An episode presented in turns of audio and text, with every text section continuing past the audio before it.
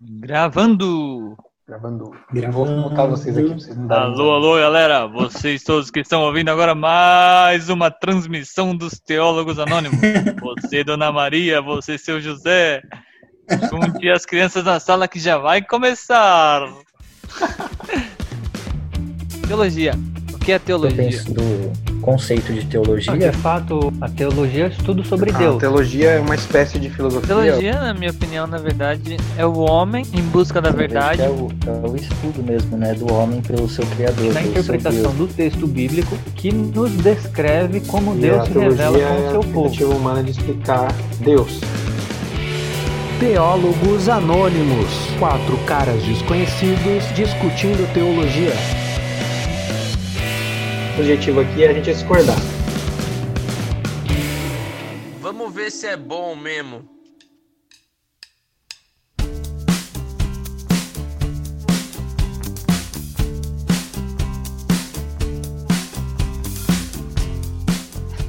E é isso aí, galera. É com o Gercinho comendo salada de fruta, para quem tá vendo no YouTube, que a gente começa o nosso quinto episódio. Quem imaginou nós chegaríamos tão longe nessa empreitada aí de gravar conversas é, desses quatro amigos aqui discutindo e discutindo não, mas tá mais para um bate-papo aí de teologia. Mas hoje a gente vai tratar de um tema aí polêmico, que é a relação aí, talvez, entre religião e política. Vamos conversar um pouquinho sobre se existe, se deve haver uma atuação da religião na política, ou se a política se mistura com religião, a religião se mistura com política, como é que é essa parada aí? E a primeira pergunta que a gente pode soltar aí para a gente começar a nossa discussão é exatamente essa sobre uma pergunta mais direta aí religião e política se misturam? Se sim, porque sim, se não, porque não, se talvez, porque talvez. Bora lá.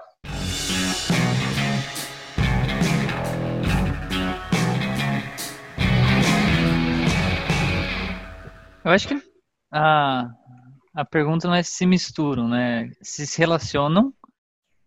E minha resposta para saber se religião e política se relacionam, acho que sim. Acredito que sim. Mas o que tem que ser pensado é como que esse relacionamento se dá. Então, hoje as pessoas imaginam um relacionamento da igreja com o Estado que dependendo desse relacionamento, isso não dá certo. Nem para a igreja, nem para o Estado, e não é a forma correta. Mas de outra forma, de um com um relacionamento saudável, com um relacionamento que a gente vai discutir aqui mais para frente, acredito que sim, que a igreja e o Estado têm que se relacionar. E não, não só acho correto, como acho que é um dever da igreja também pensar política, né?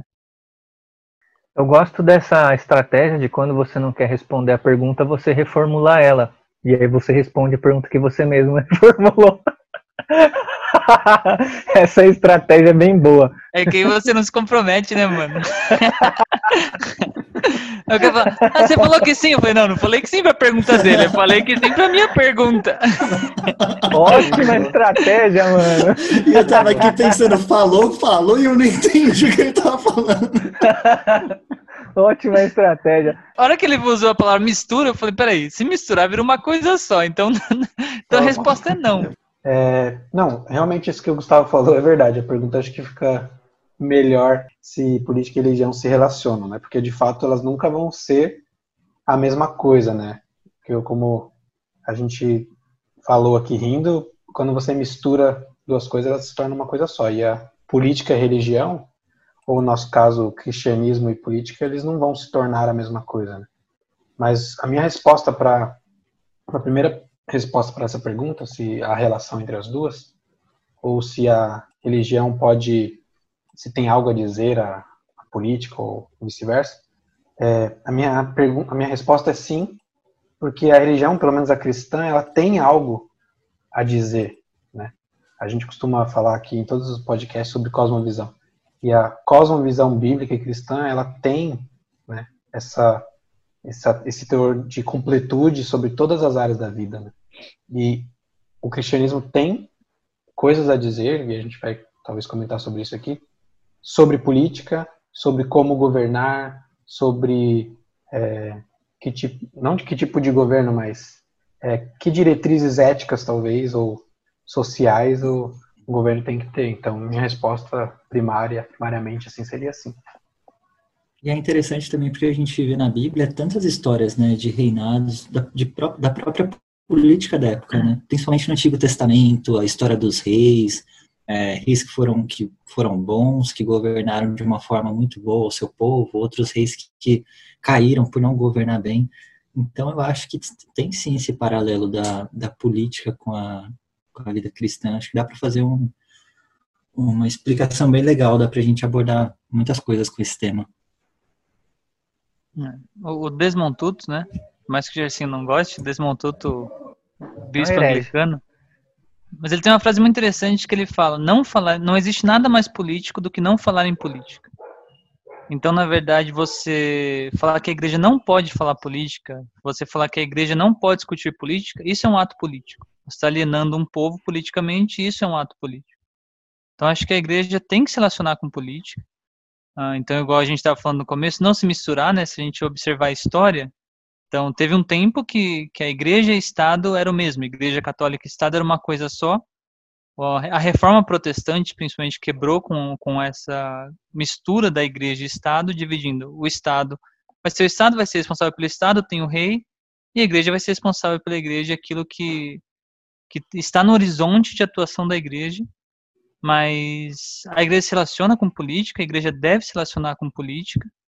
Jesus mesmo falou, né? Jesus, quando convida ali os seus discípulos, e no começo da igreja, fala: vocês são sal e luz do mundo. E você não coloca luz num lugar onde não pode se ver. Então acho que a gente, como sal e luz da terra, sal e luz do mundo, uma das nossas funções é iluminar todo o campo de conhecimento, iluminar tudo aquilo que tem a ver com a vida humana.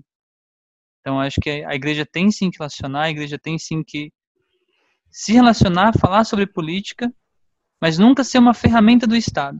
Então o que a gente vê a confusão hoje é quando o Estado começa a utilizar a igreja para atingir os objetivos dele. Isso é errado. A igreja tem autonomia e a igreja não pode ser uma ferramenta do Estado. A igreja, na minha concepção, tem que ser a consciência do Estado. Então a gente tem que questionar o que o Estado está fazendo, a gente tem que questionar os, os, governantes, a gente tem que questionar as, as políticas que são feitas. Essa é a função da igreja. Quando a gente vê uma lei que não é humana, ou uma lei que faz mal não só ao cristão, mas ao ser humano, é função da igreja questionar e é função da igreja brigar contra isso. Porque a gente, como cristão, a gente tem que lutar por isso e se posicionar em relação a isso. Tem é, um versículo. O, acho que em Romanos, Romanos 13, né, que Paulo vai falar que o cristão tem que se submeter às, às autoridades, e lá ele também fala que as autoridades estão a serviço de Deus. Então, muita gente interpreta esse, esse versículo como a igreja ter que submeter ao Estado. Mas eu, a minha leitura é você tem que submeter quando essa autoridade está a serviço de Deus. Então, cabe à igreja, cabe a nós cristãos, questionar se essa autoridade está a serviço de Deus ou não. Se as atuações dele, se a política que ele tem feito, se, se tudo aquilo que o governo tem aplicado, peraí, isso tem a ver com, que eu, com o que eu creio? Isso tem a ver com os princípios? Isso tem a ver com o, contexto geral da Bíblia? Então, não é uma forma da igreja se submeter cegamente ao Estado. Pelo contrário, é questionar se as obras que o Estado faz é realmente obras que a gente pode falar, olha, essas são obras boas ou não.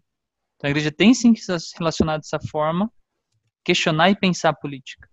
Eu, eu, eu só, só voltando à pergunta primária, também acredito que não só pode, como deve se relacionar com a política, a igreja deve se relacionar com a política, mas é, nesse aspecto de, de supervisão que o, que o Gustavo está falando, super, supervisionar a, as atitudes e as posturas e, e, e tudo mais que partem da, do governo, que partem da política, do que seja, uma coisa que confunde muito a, a galera hoje é, é, é, achar que o governante tem que governar para ele, né? E isso nós não. E, e, aí eu não estou restringindo só a igreja. Então, assim, a, essa é uma, essa é uma, uma dificuldade que ambos os lados têm, seja dentro ou fora da igreja, seja de direita, de esquerda ou de centro, aquele que elege ele acha que geralmente o, o, o eleito, o, presidente, governador, prefeito, senador, seja lá o que for, tem que governar e legislar para ele, quando não. E a igreja precisa estar atenta a isso, porque não é porque candidato A, B ou C, no seu discurso político, que 98% é mentiroso, é para ganhar voto e populista, não é porque ele fala que ele é evangélico que ele tem que governar a ponto de dar privilégios aos evangélicos, de maneira alguma. Ele vai ser o presidente, o governante, o prefeito de, de todos, não só de quem é, ele elegeu ou de quem ele é, concorda com as ideias dele ou não. E a igreja tem que supervisionar esse trabalho para que o trabalho seja é, bom o suficiente para todos e corresponda aos anseios do que nós chamamos de justiça social para todos e não para um, um, um público exclusivo.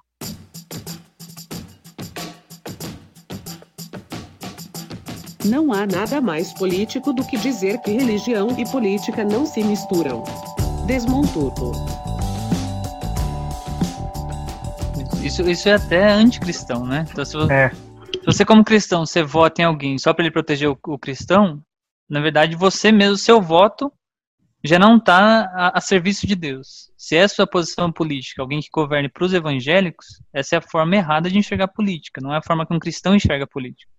Pelo contrário, independente do candidato, se ele é cristão ou não, tem que se analisar as propostas dele, ver qual é a, a proposta que ele tem para a política de forma que ele governe para todos e que ele promova a justiça para todos. Essa, é- essa é a forma de pensar, né? A forma cristã de pensar. A cosmovisão cristã busca esse governo, um governo que você tenha justiça para todos, não só para ele mesmo, para ele próprio, né? Porque isso se tornaria uma ditadura cristã. Isso é anticristão pensar dessa forma. Sim. O, Totalmente errado. o Wayne Gruden, o Wayne Gruden fala isso no, no livrinho que eu vou indicar no final, que sobre isso, né, que o princípio relevante para o cristão na hora de escolher um candidato não é a religião dele, né, mas são as propostas e os princípios dele, né. E daí ele até fala que é melhor escolher um não cristão ou um não evangélico que tenha princípios que, que vão fazer bem a todos. Ele até cita, não exatamente nesse, nesse contexto no livro, mas em outro- em outras partes, ele cita aquele, aquele texto de Gálatas 6,10, né?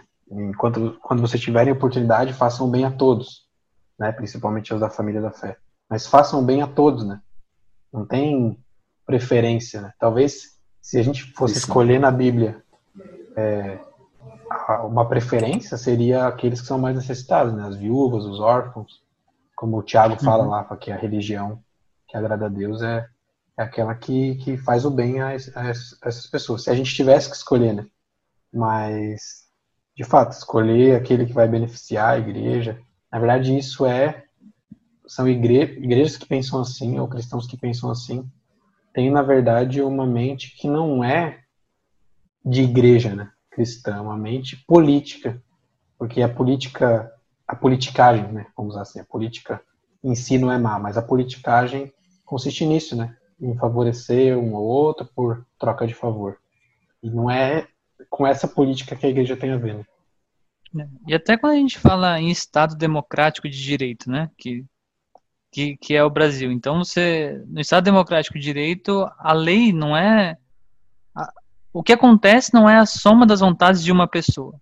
A, a resultante, o que resulta de tudo não é a vontade de uma pessoa. Pelo contrário, você tem três poderes, e dentro de um Estado democrático de direito, a resultante é o equilíbrio desses três poderes.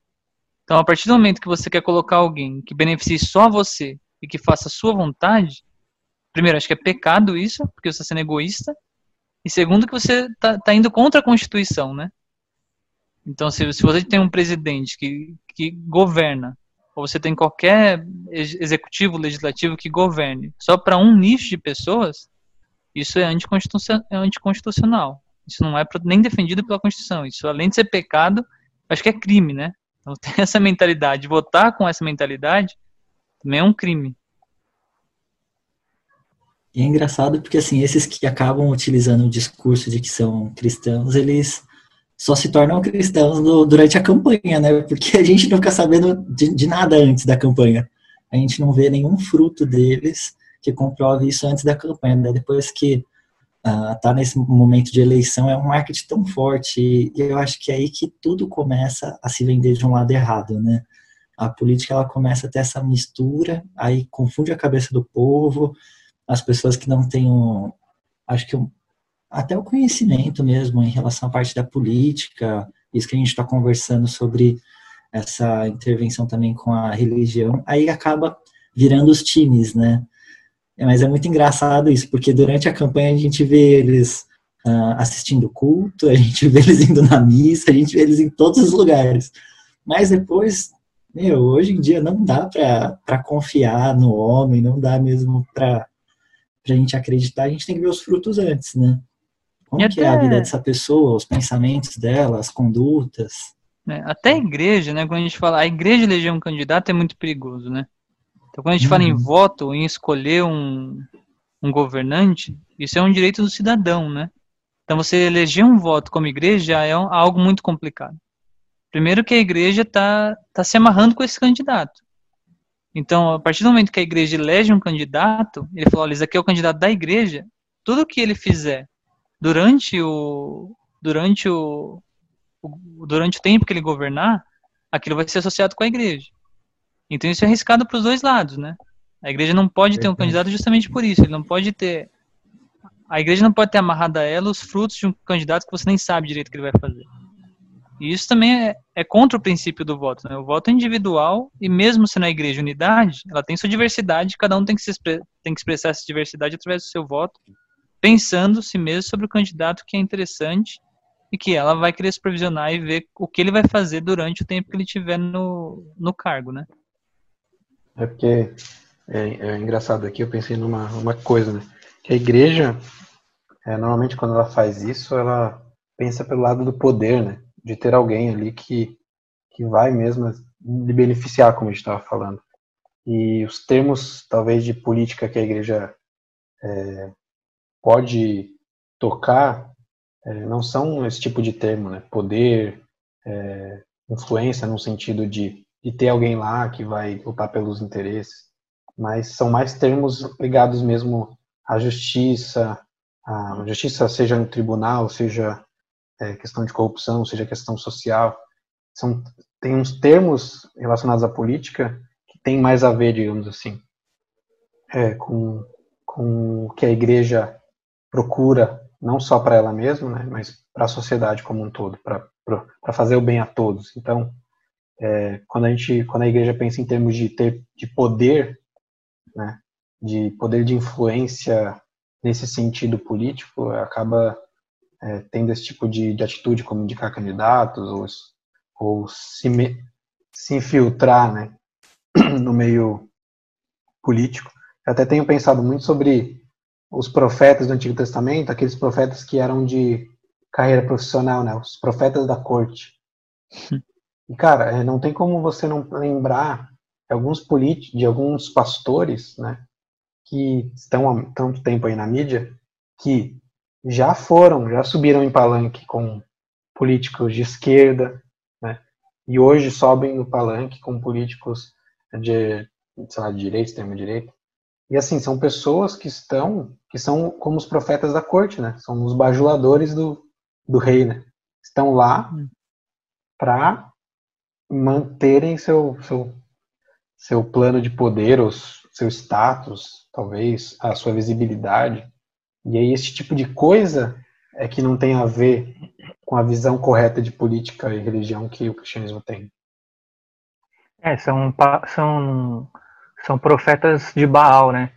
É, é engraçado que em alguns momentos da história de Israel nós vemos que não só profetas de Baal, como profetas que se diziam ser serem profetas de Jeová ou de Javé ou Yahvé, o nome que você quiser dar, que fingem estarem falando em nome de Deus, fingem de fato ter uma revelação, uma palavra de Deus para se manterem no cargo e vez ou outra se levantava um então que apontava o pecado do rei e, e, às vezes era até jurado de morte, perseguido por isso, por apontar o pecado do rei. Mas eu acho que uma das dificuldades que nós temos como sociedade e não exclusivamente como igreja é a dificuldade de encontrar no, no político um discurso que, que, que não seja, é, como que eu posso dizer, que não seja exclusivo para os seus eleitores. Então, assim, querendo ou não, quem vota em A ou B sempre pensa no benefício de alguém, e geralmente esse alguém é a turma que eu gosto. Não tem como nós é, pensarmos, ah, aquele ali vai ajudar um, uma, um, um, grupo de pessoas específico e esse daqui vai ajudar outro. De uma maneira ou de outra, é, é, quando você escolhe um candidato, você escolhe porque você pende por um desses dois lados. E, e isso não é exclusividade da igreja. Não sei se vocês estão me entendendo, que eu não quero dar nomes específicos aqui para os grupos é, sociais. Mas, a, independentemente, a coisa mais difícil é o cidadão, independente de ser é, religioso ou não, crente ou não, a coisa mais difícil é ele escolher um candidato sem que esse candidato tenha um, um, um plano de governo é, virado para o público que ele acha que é o público que tem que ser assistido. Né? Ou para o, um, um, ministério específico que precisa ser assistido. E é claro que é, muitos candidatos, e a gente sabe disso porque a gente vê isso de quatro em quatro anos, muitos deles nem têm plano de governo, muitos deles não têm como, é, não, não passa pela cabeça deles é, assistir mais de um público, muito pelo contrário, eles escolhem um público-alvo, que geralmente é aquele que vai é, lhe dar mais visibilidade, mais voto, e o discurso dele em cima daquilo. É, vamos lembrar que esses pastores, que são os pastores é, que estão na mídia, que tem programa de TV e tudo mais, eles sempre defenderam o governo. Eles defenderam o governo quando era de esquerda e defendem o governo que é de direita, porque eles são, eles procuram benefício nisso. E automaticamente, é, o, o, o, o, quem está no governo sempre busca o apoio deles, porque é voto garantido. E isso é um grande problema na democracia, porque pastores que não estão nem aí para a sociedade, é, na verdade, eles estão mais importando, ou melhor, eles estão mais preocupados é, com ter o apoio do governo ou não, eles estão influenciando sua igreja a é, apoiar quem eles quiserem. Então, assim, é, é um, é um, é um problema social no Brasil, é um problema é, da sociedade, é uma sociedade que politicamente ainda não sabe é, é, como se comportar. E, isso, infelizmente, influencia a igreja.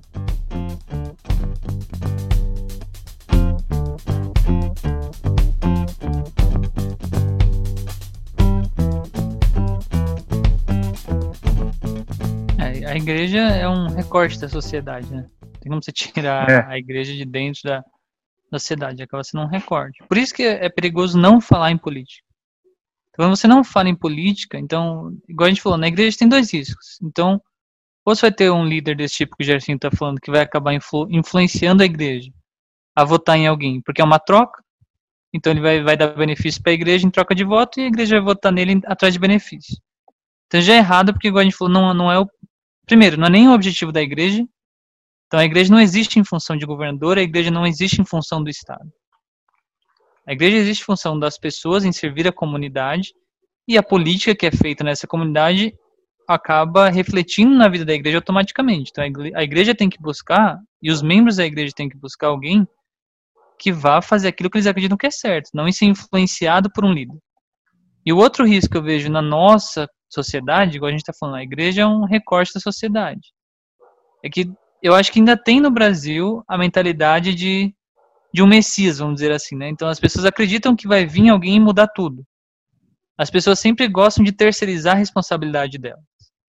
Então, se, se não deu certo é porque aquela pessoa específica não, não fez o que era certo, ou aquela pessoa específica é corrupta. Ou, no caso religioso das igrejas, o que é também um risco, a igreja falar, Deus decide quem vai, eu não, não vou me importar com isso, porque Deus vai decidir quem vai governar. Deus escolhe presidente, Deus escolhe os governantes. Também é um risco na igreja. Quando você não fala em política, a igreja acaba acreditando que Deus está escolhendo os presidentes, Deus está escolhendo quem vai ser o governante. E ela não assume, a pessoa não assume para si a responsabilidade de eleger alguém. Quando não se fala de política na igreja, é outro risco que eu vejo acontecer muito também a pessoa acaba sendo omissa com, com o país, a pessoa acaba sendo omissa com o, o dever de cidadão dela, colocando isso e transferindo isso para Deus, né? Então isso é errado também, né? Então quando a gente olha na Bíblia, era um estado teocrático, Deus mandava ali, né? Agora o nosso estado é um estado democrático, o, o povo escolhe. Então nem, nem sempre o povo escolhe o, o que Deus quer. O povo na Bíblia foi que escolheu Deus feito de, de, de mãos humanas de ouro. O povo na Bíblia foi que escolheu Barrabás ao invés de Cristo. Então o povo é responsável pelo voto. A urna decide e a igreja por si é responsável por esse voto. Não achar que Deus está elegendo quem, quem vai presidir o Brasil, quem vai governar o Estado. Mas cada, cada membro e cada pessoa ali é responsável por tomar essa decisão baseado nas propostas que a gente está falando. Lembrando que a primeira escolha de Israel foi Saul, né? já, também, é, já, já. Não, já eles acabou escolhem- com tudo. Na verdade, eles escolhem por um rei, mas é Deus que institui Saul, né?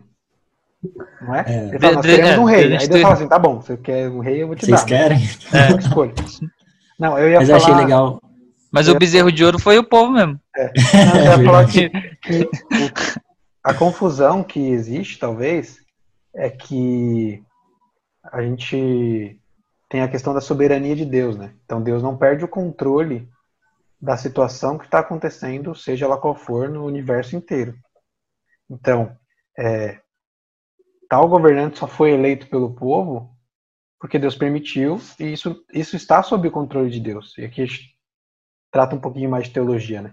Não deixa de estar sob o controle de Deus, mas é, na Bíblia inteira tem essa tensão né, entre a responsabilidade humana e a soberania de Deus. A Bíblia inteira. Tem um livro inteiro do, do, do, do Carson que ele trata disso e ele não chega numa resposta, ah, é, Deus é, Deus é soberano ou o homem é responsável. É as duas coisas, o tempo todo. Então, é, ao mesmo tempo que. Porque assim, tem o texto de Romanos 13, né? E tipo, toda autoridade é instituída por Deus. Mas tem a questão, talvez, de que é, a, aquela posição de autoridade que existe, não a do, da pessoa, mas a posição do, de autoridade de um governante, é uma, é uma hierarquia estabelecida por Deus, entende? Então, deve-se respeitar o governante que nós elegemos, é, mas se ele começa, por exemplo, ser um tirano ou é, beneficiar só um grupo da sociedade, esquecer outro e cometer injustiças, a gente tem o, o, o cristão tem o dever, é, o papel profético, digamos assim, de apontar é, as injustiças e, os, e as atrocidades de um governo, seja ele qual for. Mas quem em Romanos, o que Paulo fala é que as, as autoridades, essa hierarquia é, é instituída por Deus. Mas ele continua, ele fala para promover a justiça. Então ele não fala que os governantes ali são, todos os governantes são escolhidos por Deus. Ele fala, não, a hierarquia, essa possibilidade de ter um órgão para promover justiça, isso sim, é instituído por Deus. Isso existe no mundo faz tempo, até quando o Estado era teocrático existia isso, existia o rei para promover justiça. Então, isso sim, mas falar que Deus vai, vai que elege o presidente, os governadores, não, e igual a gente está falando, entra na soberania de Deus e responsabilidade humana. Deus vai cumprir o propósito dele na história de qualquer forma, Deus não perde o controle da história. Mas existe também a responsabilidade do homem, né? Quando a gente fala de uma esfera pública é mais difícil, mas é igual ao nosso casamento. Então Deus é soberano, mas a responsabilidade do casamento é nossa. Dependendo do que você fizer no casamento, você vai ter as consequências do, do seu casamento. Você vai, vai Posso colher aquilo que sobre você, casamento. você vai colher aquilo que você. Não adianta falar assim, ah, eu, eu fiz alguma coisa errada no meu casamento, feri, me feri, feri minha esposa, e não, Deus falou para eu fazer isso. É a mesma coisa com voto. Eu posso votar errado, eu não posso falar Deus elegeu esse cara. Deus vai cumprir os propósitos na história de qualquer forma. Deus não vai perder o controle da história e vai continuar cumprindo os propósitos dele. Mas acreditar que tudo que aconteceu foi Deus que mandou fazer, eu também não acredito. Acho que existe responsabilidade do homem em cima disso. Tem coisa que Deus vai barrar, vai falar não, porque isso não vai ser desse jeito. Mas tem coisa que ele coloca sobre a responsabilidade do homem e o voto, por exemplo, eu acho que é uma delas. A gente escolhe quem vai governar. A gente tem que ter a responsabilidade de analisar as propostas, buscar uma mentalidade política cristã, que a gente já falou que não é uma mentalidade que governa para cristãos. E, é, e, e, votar com consciência. Isso, essa é uma responsabilidade nossa, né? Essa é uma responsabilidade do cidadão. Eu já assim, é comentar essa exegese aqui que a gente fez do Romanos 13? Não, porque na verdade eu nem prestei atenção.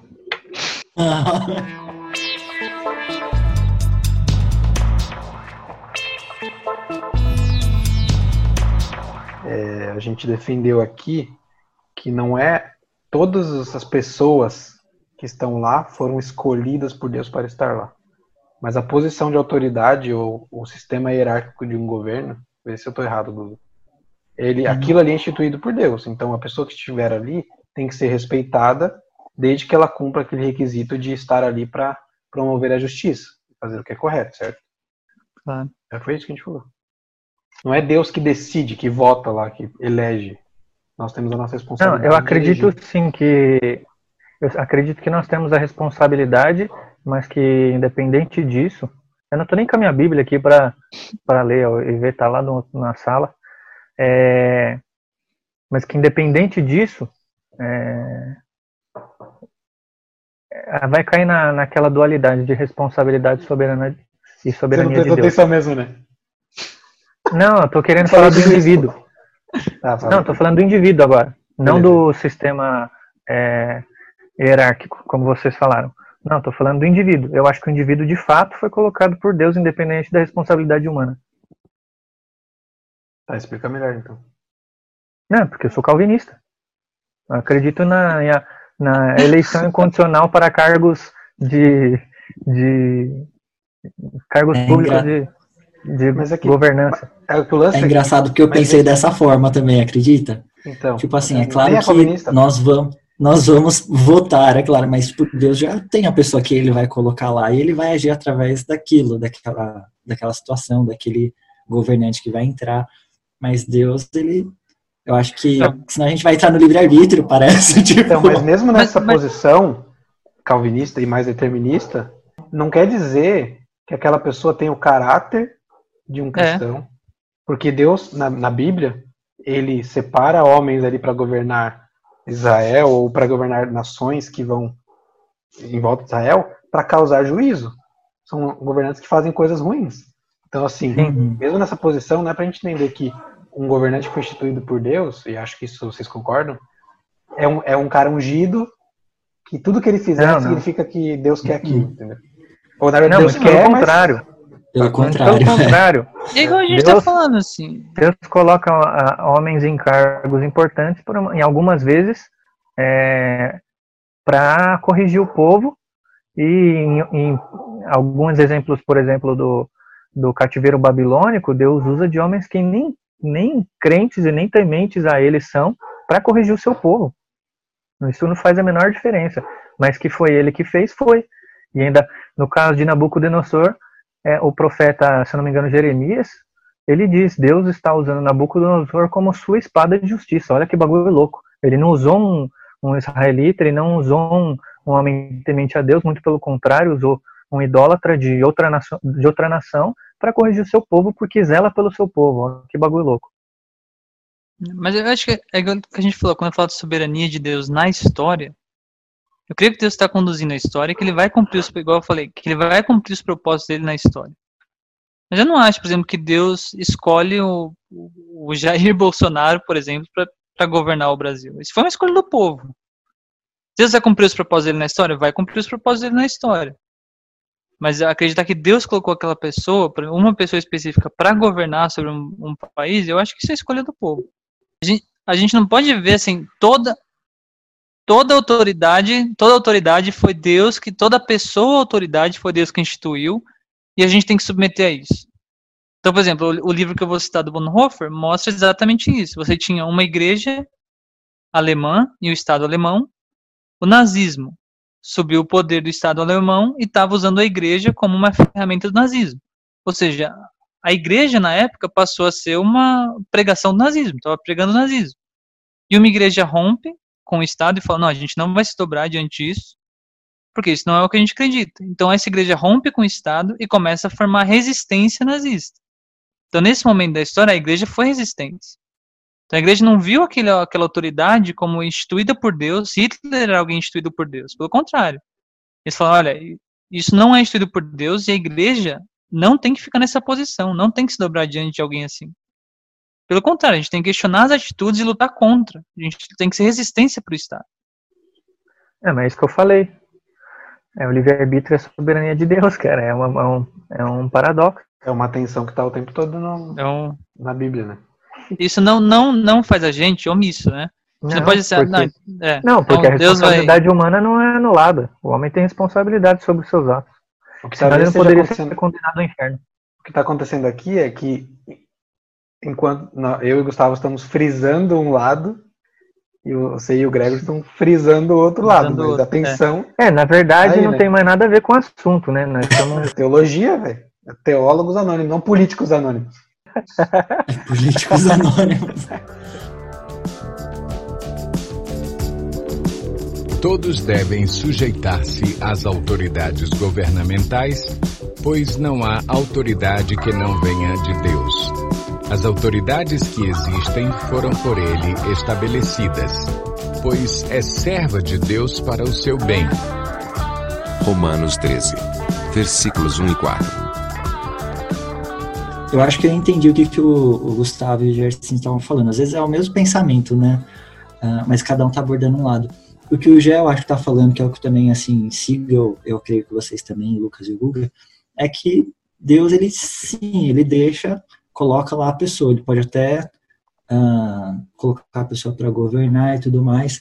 Porém, alguma coisa ele vai fazer através disso. E caso a pessoa não esteja sendo não esteja cometendo os atos de justiça que a gente está falando, caso ela esteja prejudicando o seu povo, aí Deus também vai gerar nas pessoas esse, esse senso de justiça, aí pode ah, lutar contra e tudo mais, mas eu acredito que até isso Deus também está tá à frente, sabe? Tipo, ele já teve uma visão muito ampla daquilo, daquele problema que iria acontecer e da necessidade de mexer também no seu povo.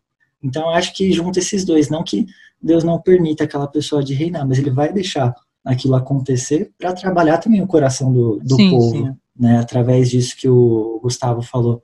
Então, eu acredito nisso, assim, Deus tem um- uma mente muito à frente que a gente nunca vai entender. Mas acredito que em todas as situações ele está agindo, né? É igual a gente falar do princípio do mal, né? Que eu estava conversando com vocês essa semana. O mal é a ausência do bem. Então, assim, e através disso, ah, Deus vai agir. né? Então, acredito dessa forma. Não sei vocês, como vocês conseguem enxergar, se é igual, se vê pontos diferentes. Não, é- mas é essa palavra, né? Acho que assim, permitir é diferente de determinar, né? Então, permitir sim, até porque é, é é nisso que entra até a responsabilidade do homem. Deus permite que isso aconteça e- dá essa responsabilidade ao homem. Só que eu não acho que Deus determina quem vai ser o presidente. Deus sabe. Deus sabe o que tudo vai acontecer na história e Deus não perde o controle da história. Mas eu acho que não, Deus não determina, olha, em tal ano esta pessoa vai, vai ser presidente porque eu quero que ele seja presidente colocar o Bolsonaro não foi Deus que escolheu o Bolsonaro, foi, foi os foram os brasileiros. Mas é que, em última análise, se há permissão de Deus, esse tipo de coisa, é... há determinação, né? Entende? Não. Per- Não, é- Permissão e determinação são, são coisas diferentes. Mas é porque. Não, na verdade a gente abordou Deus- um texto que não está falando disso. E eu, Sim, eu sim, abordei mas- essa ideia sem ler o texto. O texto está falando da submissão dos crentes a um, governo, a um governo que não é cristão. Por quê? No contexto, eles já estavam sendo perseguidos por sua fé. E aí gerou na, na, na cabeça de alguns crentelhos que já que, o, já que o, o governo não é cristão, não precisa obedecer nada que o governo manda. E não é o caso. O apóstolo Paulo vai continuar falando aí no versículo 2 e 3 que, pelo contrário, aquele que não corresponde ao governo, ele está pecando contra Deus, porque quem instituiu o governo foi Deus. Independente de ser é, é, um determinismo ou não, e isso não está em questão no texto, quem instituiu foi Deus. Como? Não importa. O que importa é que, sendo governante, tem que ser é, o, o governo tem que ser respeitado. Os governantes é, precisam ser respeitados e seguidos. É claro que a ponto disso não infringir a nossa fé. Nós vamos entrar num, num, numa discussão agora, é, a partir disso, da ética cristã é, é, perante as questões sociais. Né? Então, é, lembrando que nesse contexto, Paulo está falando para a igreja de Roma, porque eles estavam sendo perseguidos pelo império. Então, assim, uma discussão é outra. A questão é que, mesmo que você coloque coloque uma posição que pareça antagônica, que é Deus determina, gente, uma coisa não está excluindo a outra, porque, como eu disse, você não prestou atenção. Eu falei sobre essa tensão de soberania e responsabilidade humana. Está aí o tempo todo na Bíblia. Tem, e, tem e tudo é a ver, sim. coisa ó. com, com a eleição de, de candidato a governante ou não. Tem a ver, porque nós escolhemos, mas Deus está não de forma indireta, mas direta, diretamente agindo sobre isso. Como? Não- a gente não sabe. Porque a Bíblia não Tem, a- tem a ver isso. sim com o que a gente tá falando, mano. Tem a ver, tem a ver tanto com governo, texto e determinismo. O que eu acho legal da gente às vezes ter essas diferenças é porque as pessoas começam a abrir a cabeça também para várias coisas, assim, do jeito que eu passei também conversando com vocês. Antes eu pensava de uma forma e hoje eu penso diferente. Não, é Conclui, legal, vou concluir, vai, vou, vou concluir Tem. então. vai. Assim, ó, antes eu era arminiano, hoje eu sou arminiano só de segunda, quarta e sexta. Então, até com base no, que o- no, no, no livro que o Lucas citou, da soberania de Deus e da responsabilidade humana, Deus é soberano sobre a história, Deus sabe tudo o que vai acontecer na história, mas também a responsabilidade do, de nós, como cristãos, pesquisar sobre política, se informar, pesquisar as propostas e votar de forma consciente e de forma cristã, tudo que a gente falou, que não é barganhando o poder com a política, mas observando e discutindo as propostas de forma que promova a justiça para todos, né? Então, o, o cristão tem como responsabilidade ter esse voto, ter essa consciência.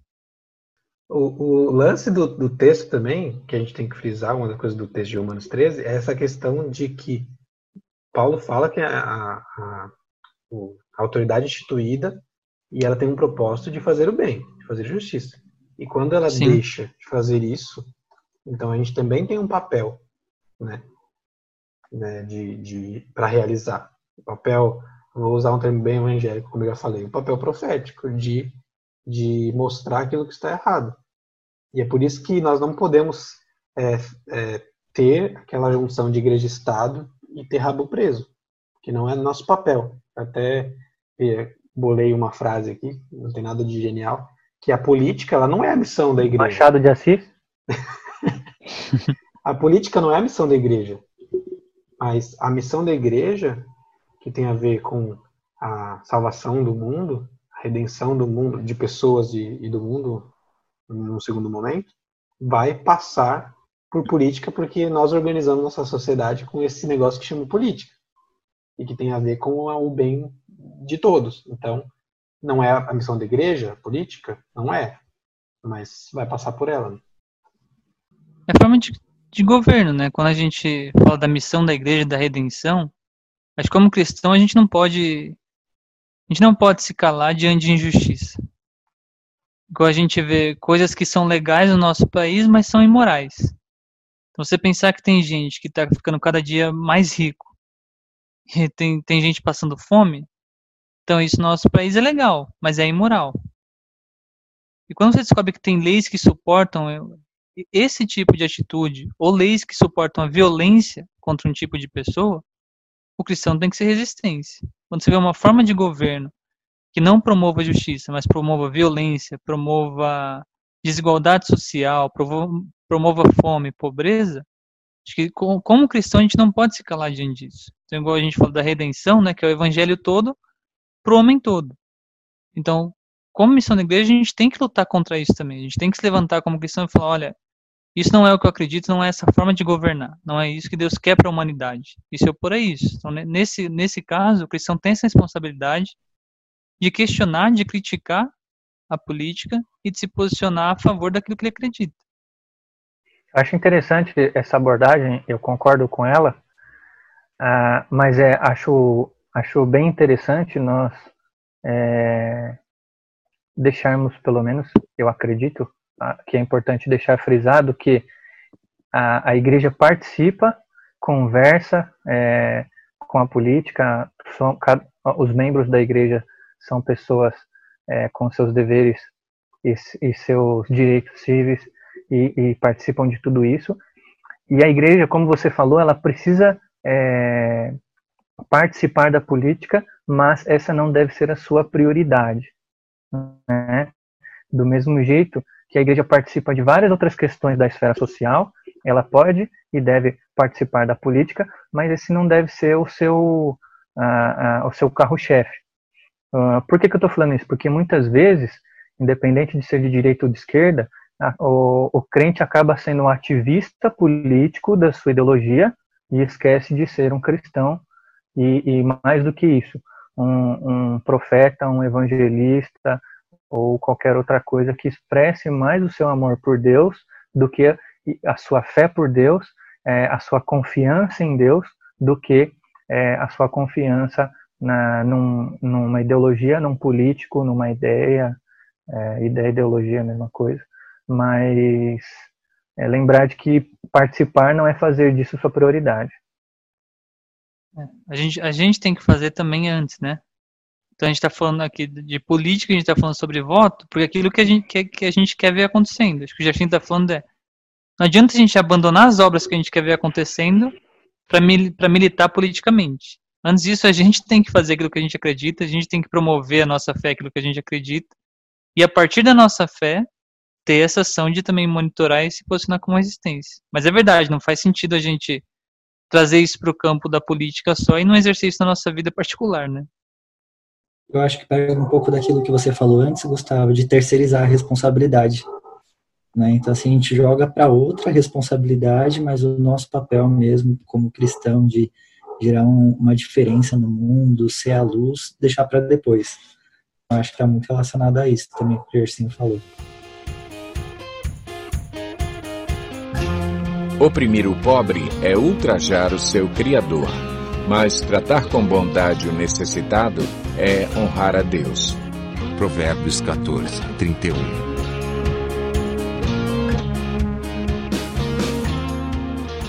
É, vamos seguir aqui. Eu tenho um ponto para tratar que nem está especificamente aí no, no, no, roteiro, mas depois qualquer coisa a gente faz um parte 1 e parte 2.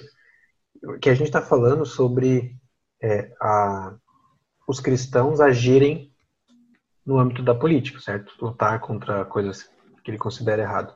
Só que aí entra um problema que hoje é muito comum, já faz tempo, mas é, a gente tem visto isso no Brasil acontecendo com a gente, que é pessoas que defendem que os cristãos, ou as, principalmente os cristãos, né, mas que religião não se mistura com política, que é o nosso tema que era o, era o tema inicial. E aí entram questões que é, tipo, cristão não tem que dar opinião é, política ou ética, em discussões éticas, vamos talvez aqui só para citar questões mais é, polêmicas como aborto ou minorias, as pessoas dizem, não, mas você está dando uma opinião política. Só que quando você impede alguém de, de agir com base na sua religião, você fere um princípio de liberdade religiosa, né, que é uma coisa muito cara no sentido de preciosa que nós temos, que é você exclui né, a religião. Quando você tem um Estado laico, não é isso que significa. Exclusão da base religiosa de alguém para opinar. Porque o que nós temos hoje é, se você é um arreligioso, ou seja, um ateu, você pode dar opinião. Mas se você é um religioso, você não pode dar sua opinião baseada na sua religião. Sendo que a opinião de alguém que não tem religião, ela é baseada na religião dela. Que, que seja lá qual ela for, mesmo que for nenhuma. Está na base, né? É aquilo que a gente chama de cosmovisão. A gente fala aqui várias vezes. Então, é algo que é uma contradição, né?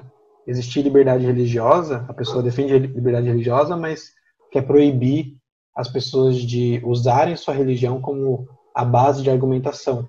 É lógico que é difícil convencer alguém com base religiosa, mas o religioso ele tem o direito é, constitucional e legal e moral, eu acho, de exercer a sua vida política, no sentido de dar opinião sobre assuntos políticos, votar, com base nas suas convicções religiosas.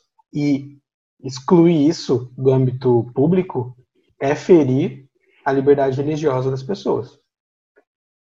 É, antes de tudo lembrar que todo indivíduo, seja ele religioso ou ateu, independente da sua religião, ele é um cidadão é, é, que tem direitos e deveres como qualquer outro. Não só direitos e deveres é, é durante a, a, questão da sua escolha, como na expressão das suas ideias. É, se eu não me engano, o artigo 6 da Constituição, que nos dá liberdade religiosa. Me corrigindo, não é o artigo 6, é o artigo 5 da Constituição. É, ele é, de alguma maneira, ferido, né? E a nossa Constituição ela não dá só liberdade religiosa para realização de culto, celebração de culto e, e, e qualquer outra coisa, como ter um Estado laico não é ter um Estado é, ateu, não é ter um Estado que proíbe manifestação moral religiosa, ou religiosa barra moral, mas respeitar e aceitar todas as opiniões é, é, religiosas barra moral, seja da religião que for. Então, essa é a diferença. Algumas pessoas é, vêm com esse discurso de, ah, o Estado é laico, não sei o que, não sei o que lá. Parabéns, o Estado é laico mesmo. Por isso, ele é, dialoga com todas as religiões e com aqueles que também não têm religião alguma. Isso faz parte ah, da, ah, desse princípio e, e, não exclui e não a, a, ideia, muito pelo contrário. Aqui o Wayne Gruden nesse livrinho aqui que eu vou indicar, ele fala, ele começa falando sobre dois erros, né, de, de uma visão política. O primeiro é um erro que alguns cristãos têm, que é que o governo tem que impor religião. E o outro erro sobre política, que é o erro dos não cristãos normalmente, é que o governo deve excluir a religião do âmbito público. Então são dois erros grotescos. Tanto o erro de de querer, de achar que o, o governante cristão está lá para impor moralmente e religiosamente o cristianismo, e o outro erro também, que é o erro dos, dos não religiosos, que é de querer excluir a religião. E ambos são erros muito grandes. Né? As pessoas que normalmente querem excluir a religião do debate, elas ignoram todo o histórico, e aqui eu vou falar do, do meu time, né, do cristianismo, todo o histórico de benefício que a religião cristã trouxe em discussões políticas. Nós poderíamos citar aqui o Martin Luther King, por exemplo. Ele teve por base princípios religiosos e ele usou isso na discussão, ele usou isso no discurso. Então, outra coisa, por exemplo, direitos humanos. Né? É, quando a gente aprende os direitos naturais, né, que talvez seja ali os, os primórdios dos do direitos humanos, que é John Locke, já tem ali a base para os direitos naturais do ser humano é bíblica. Né? Os seres humanos têm direitos é, à vida porque Deus a concedeu, porque são imagem e semelhança de Deus. Nós devemos respeitar o, o outro ser humano que está do outro lado, mesmo se ele não seja da mesma religião, do mesmo sexo, ou se ele toma uma decisão equivocada na vida, mesmo assim eu tenho que respeitar. E da onde que eu tiro esse, essa, a base para respeito para direitos humanos? Da Bíblia. Né? São, são lutas, são princípios que surgem na história tendo por base a visão cristã de mundo. Separação igreja Estado surge num contexto em terreno cristão. Não foi um não foi um ateu que falou assim, ah, vamos separar a igreja e o Estado. Né? Surge no contexto ali de proteção para que o governo não interferisse na igreja, né? não proibisse ou não, não interferisse nas questões de culto, por exemplo. Então, não é o contrário, né? Não foi o, um Estado ateu que falou assim, não, vamos separar a igreja, porque a igreja não, não pode interferir. Lógico, o princípio significa as duas coisas, um interfere no outro, no que é papel do outro, mas são, são coisas que surgem no contexto religioso. Então, se a gente exclui isso, a gente perde grandes benefícios que talvez possam ter para o futuro. E é um tipo de preconceito e intolerância, né? Então, a gente está falando do, do, nosso ponto de vista, né? Que é, que é, do ponto de vista cristão. Que a gente não pode escolher alguém pra, que vai governar só para gente.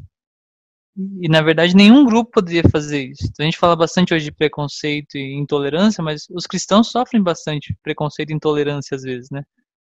Então, isso nem pode mesmo. Você separar alguém de uma discussão política só por ele ser cristão, isso é preconceito com cristão, isso é intolerância com cristão também, que não devem ser aceitos. Então, uma das coisas que o cristianismo defende é que a gente não deve ter preconceito nem intolerância. Então, a gente acha errado também, não só para os outros, mas quando isso é feito com a gente, né?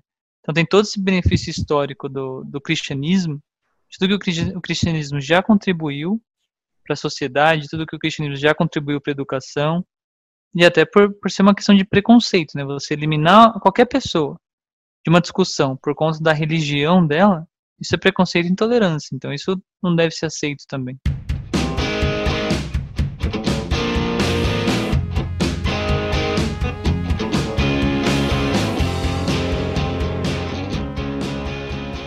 Vou fazer a pergunta mais besta desse podcast. O cristianismo é de direita ou é de esquerda?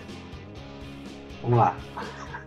Não, eu, eu acho que eu, eu acho que você colocar assim, porque hoje a gente, acho que no mundo a gente vive dois extremos, né? Então, dependendo do que você Não. falar, Não é no mundo, não. Não? O mundo é muito grande para resumir Estados Unidos e Brasil. Não, então, não é só nos Estados Unidos e Brasil, mas ou, ou você. Se você, se você falar alguma coisa, você é direita. Se você defender outros pontos de vista, você é de esquerda. Acho que, acho que a gente não essa pode. Essa é uma, essa é uma visão muito ocidental, né?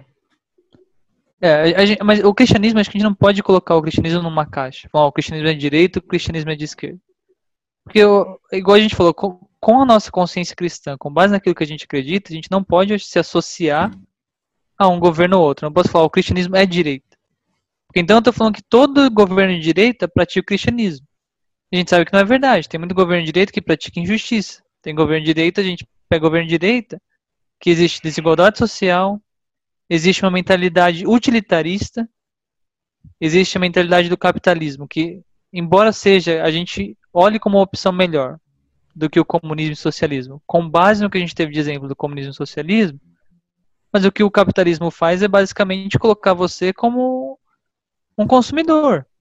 Então, a, fra- a frase essencial do capitalismo é ou você come bem ou dorme bem. Se você escolher comer bem, você não pode dormir bem. Você vai trabalhar e trabalhar, porque você é isso, você é alguém que consome. Então você reduz o ser humano a, a um consumidor. Isso é contra o cristianismo. Se você parte para falar o cristianismo então é de esquerda, e você com- com- começa a associar a idolatria do Estado e colocar o Estado como um ser supremo, você não questiona o Estado, tudo que o Estado faz é correto, isso também é errado. E acaba tendo uma mente utilitarista também, porque se você pegar os governos de esquerda, transforma o ser humano também em produção. Então, no- nos dois tipos de governo, você tem a redução do ser humano. E você tem aí o- a desumanização do homem, vamos dizer assim. Então é muito difícil de você enquadrar o cristianismo com, olha, o cristianismo é de direita, o cristianismo é de esquerda. Não, acho que a gente vive no mundo, o mundo tem capitalismo, o mundo tem comunismo, o mundo tem direita, tem de esquerda. A gente vai criticar posicionamentos da esquerda, a gente vai cri- criticar posicionamentos da direita, com base naquilo que a gente acredita. Mas acho que não dá pra gente falar, olha, ah, o cristianismo é de direita, o cristianismo é de esquerda. Até porque na cosmovisão o problema do mundo é o homem, né?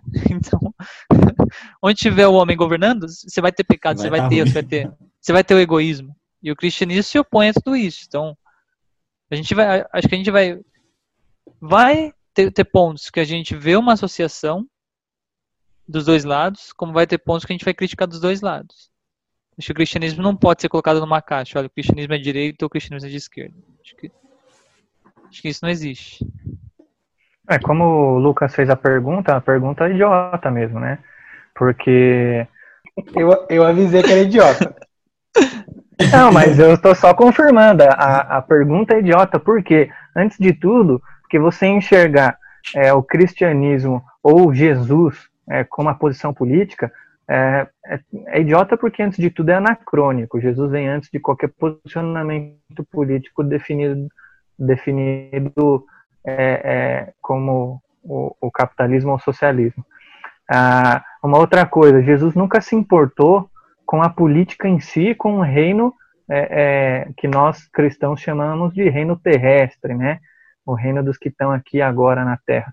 Muito pelo contrário, todas as vezes que Jesus foi cobrado até pelos seus discípulos que não entendiam a sua, a, o seu ministério, ele falou: Não, meu reino não é dessa terra, não. Para de se preocupar com, com as coisas que estão aqui, porque, cara, as coisas que estão aqui vão morrer, vocês vão morrer e tudo vai passar. Né? E, e, Jesus sempre enfatizou que o seu reino era um reino celestial e que era sobre essas coisas que eles deveriam se preocupar, um reino eterno com ele. Então, essa pergunta já é idiota por isso.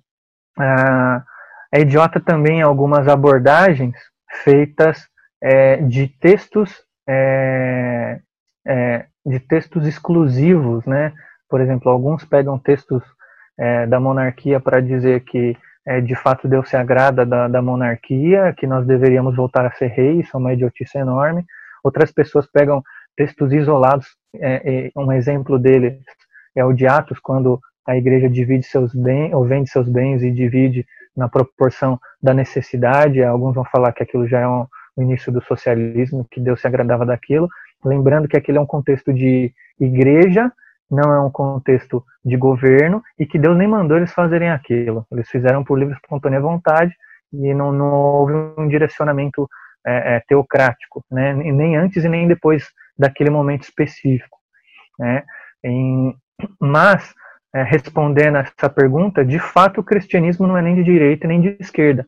O cristianismo é corresponder à vontade de Deus expressa na sua palavra, que é muito mais complexa, muito mais complexa do que defender é, é, um, um, um sistema ideológico que possa corresponder aos seus anseios. Deus não, não precisa nem corresponder aos seus anseios. Ele não é, ele não está refém da sua vontade, daquilo que você acha melhor ou não. Ele está é, é, soberano sobre todas as questões e, independente do que aconteça, ele estará é, governando a Terra e todos os habitantes dela. É, o mais importante é a gente frisar exatamente o que o Jerson falou, né? Jesus não veio trazer um sistema político. Ele não era um, um político, ele não veio trazer nenhum sistema, nem de esquerda nem de direita, nem nenhum outro, que fosse um sistema político ou econômico para gerir uma nação. Não tem nada a ver com isso, né? É, até escrevi um texto há um tempo atrás, e o Gustavo até veio me perguntar o que eu estava querendo dizer, é que a, a, a mensagem de Cristo é, é, em sua essência, ou primariamente, religiosa, no sentido de que Cristo veio ao mundo para resgatar pecadores do pecado, né? E levar essas pessoas para o reino né, da sua luz, né? No reino de Deus. Então, é, primariamente é isso, né? E pessoas transformam o evangelho numa ideologia, numa ideologia política, né?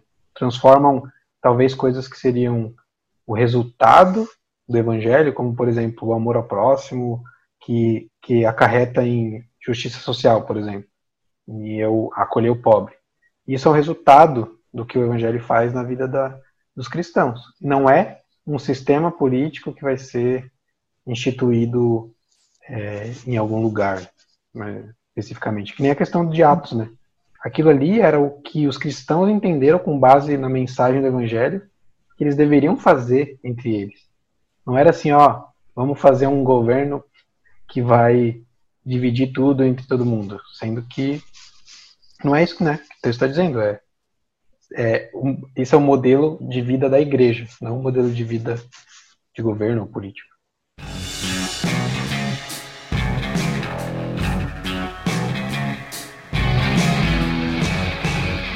Respondendo a pergunta do cristianismo se é esquerda ou direita, eu acho que, na verdade, ele não é nenhum dos dois, ele é horizontal e vertical, né? Horizontal porque ele fala disso que o Lucas está tá abrangendo, de ajudar a sociedade, de amar o próximo, os princípios do, do reino, e vertical olhando para Deus. Se a gente tiver o cristianismo assim na sociedade, está perfeito, fazendo a cruz, né? A parte horizontal para o povo e a vertical apontando para o que é certo. Acho que não tem como a gente falar direita e esquerda, é mais fácil a gente pensar horizontal e vertical. Não, eu gosto de uma música do Humberto Gessinger, do Engenheiros do Havaí, que ele fala, que a letra diz, eu presto atenção no que eles dizem, mas eles não dizem nada. Né? Fidel e Pinochet tiram sarro de você que não faz nada. A grande verdade é que político, na grande maioria dos casos, eles são políticos, eles não estão falando nada com nada, muitas vezes nem eles mesmos acreditam nos seus discursos, mas eles estão querendo te convencer, independente de se você esteja bem ou não com, com, com o governo dele. É, infelizmente, o, o, a causa do, do, do mal da sociedade é o pecado no homem, e todo homem é pecador. A gente nunca vai conseguir eleger um cara santo. Né? É claro, existem homens diferentes, existem homens que, que são tementes a Deus, mas a maioria não é. Principalmente esses que se envolvem no que o Lucas chamou de politicagem, né, que estão mais preocupados com a manutenção do seu poder, com a sua influência e tudo mais. E é bom acrescentarmos que se Jesus não é de direita nem de esquerda, ele também não é do centrão, tá? E até por ter essa, porque essa centrão é um lado consciência político, de, né? É, por ter essa consciência de reino de Deus, né? Que a gente fala de reino de Deus a gente tem as pessoas costumam imaginar sempre no futuro, né? A gente sempre coloca uma questão no futuro. Mas, mas é aqui e agora também, igual o que o Gregory falou. Então, o, cristão, o que, deve, exercer agora é isso: amar a Deus acima de todas as coisas. Isso já implica amar o próximo como, como a si mesmo. Então, é isso também que é essa consciência de reino de Deus que dá também pra gente uma consciência pra gente votar consciente, pra gente se posicionar contra aquilo que a gente não acredita. É essa consciência que esse reino pode ser es- expresso aqui e agora, ou que essa esperança futura pode ser manifesta aqui e agora, que também leva a gente a se posicionar na política e de forma política, né? Eu acho que uma dificuldade é, dos cristãos com a política nessa questão de direita ou de esquerda, ela já está é, direcionada com a interpretação bíblica mesmo, tá? E é, infelizmente nós temos, é, é, com o advento da, da mídia livre, é, não só com o advento da mídia livre, né? Quando, quando não tínhamos o Facebook, já tínhamos a, a mídia televisiva, a mídia do rádio, infelizmente aqueles que ganham mais notoriedade e têm maior voz são aqueles que pregam é, é, não o evangelho puro e simples, não o evangelho de fato que se preocupa mais com o reino de Deus, mas com um evangelho que possa agradar uma classe ou outra. Né? E aí acaba que a galera, por uma falta de, de base de estudo bíblico e de interpretação é, da, da Bíblia, acaba que aceitando qualquer interpretação bíblica. É, a teologia moderna, é, da teologia moderna para cá, na verdade, moderna, pós-moderna e onde estamos, que ninguém sabe o que é, muitos chutam que é a, é a era da pós-verdade, nós temos inúmeras teologias é, cristãs e que cada uma tem a sua cosmovisão firmada é, é, em uma prerrogativa diferente.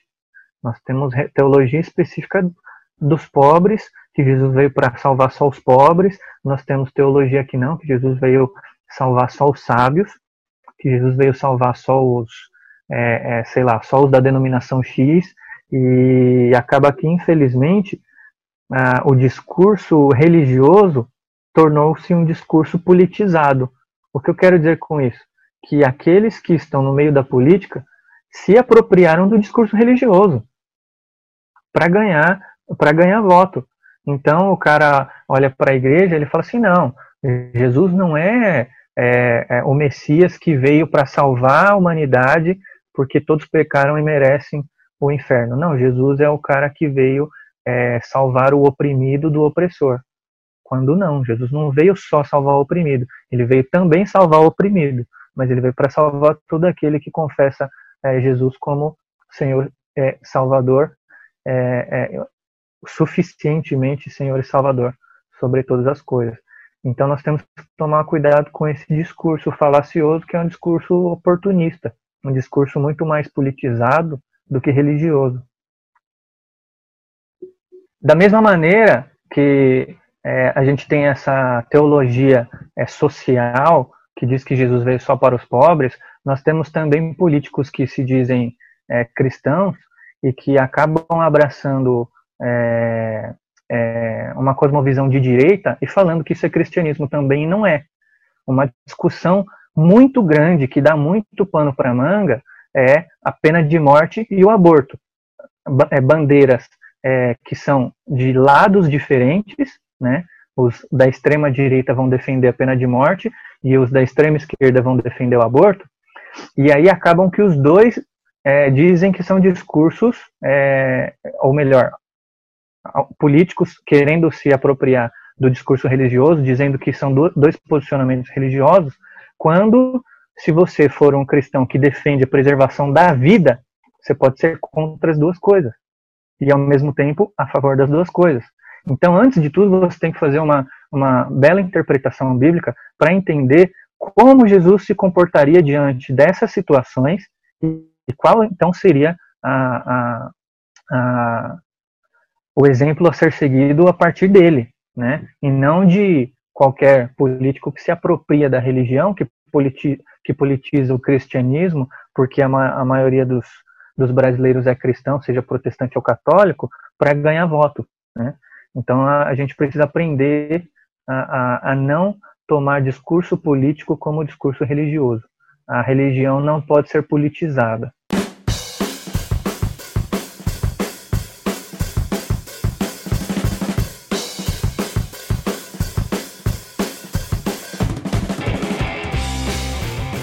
Isso aí, galera. Chegamos a, ao final de mais um episódio. Talvez aí tenha ficado um pouquinho mais longo, mas acredito que não vai precisar dividir em duas partes. Eu espero que vocês tenham gostado desse episódio. Lembre de seguir a gente lá no Instagram, arroba Teólogos Anônimos. E lá você encontra ali o, o arroba de, de todos os Teólogos Anônimos lá, do Gustavo, do Gregory, do Gersinho e o meu também.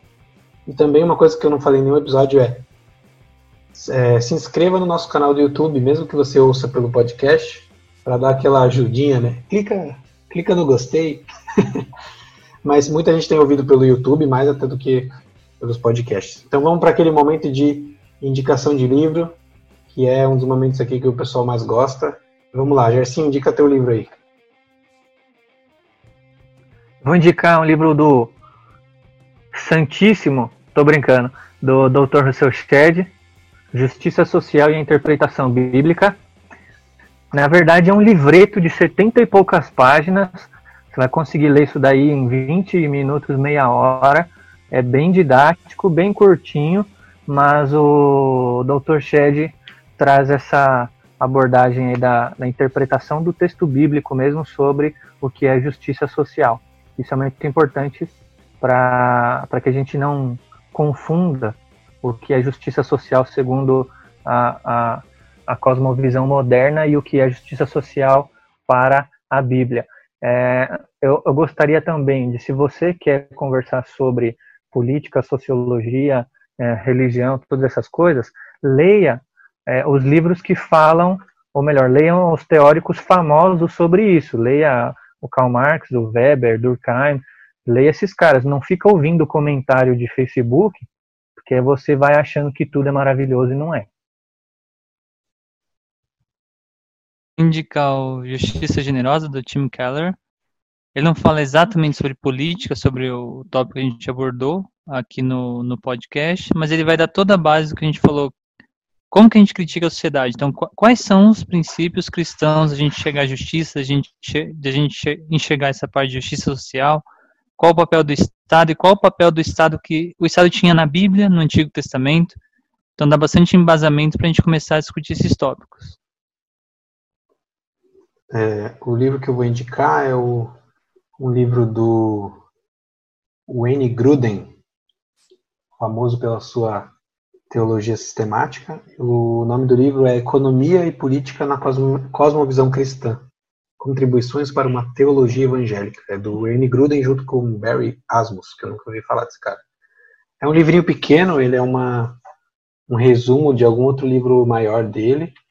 Assim, ele é bem americanizado, ele trata bem mesmo do contexto americano, da Constituição americana, mas dá para aplicar e aprender bastante coisa com esse livrinho.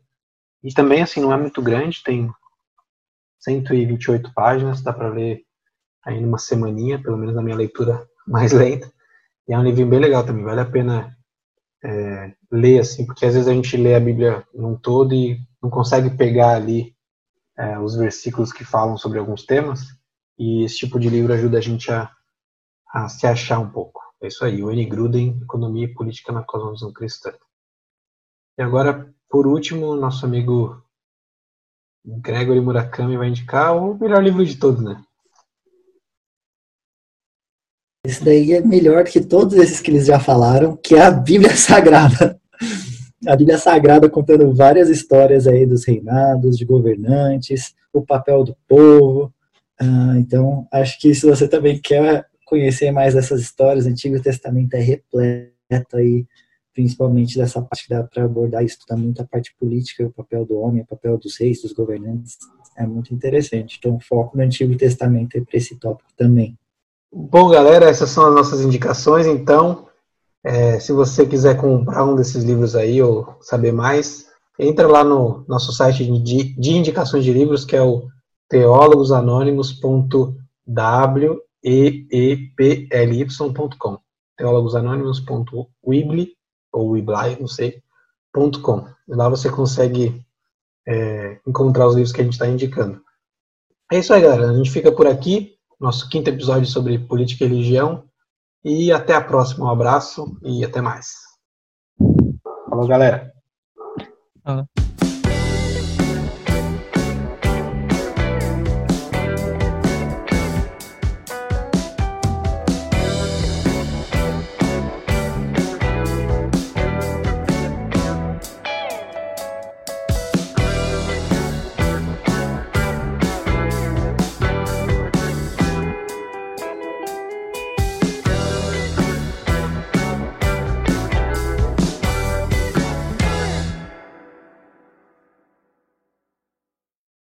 Isso aí, galera. A gente está aqui para fazer mais um Machado de Assis aqui.